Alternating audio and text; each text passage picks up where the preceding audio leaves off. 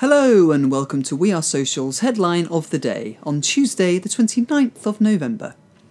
Today's headline, courtesy of The Verge, is that Instagram will now notify your contacts if you take a screenshot of their private temporary messages.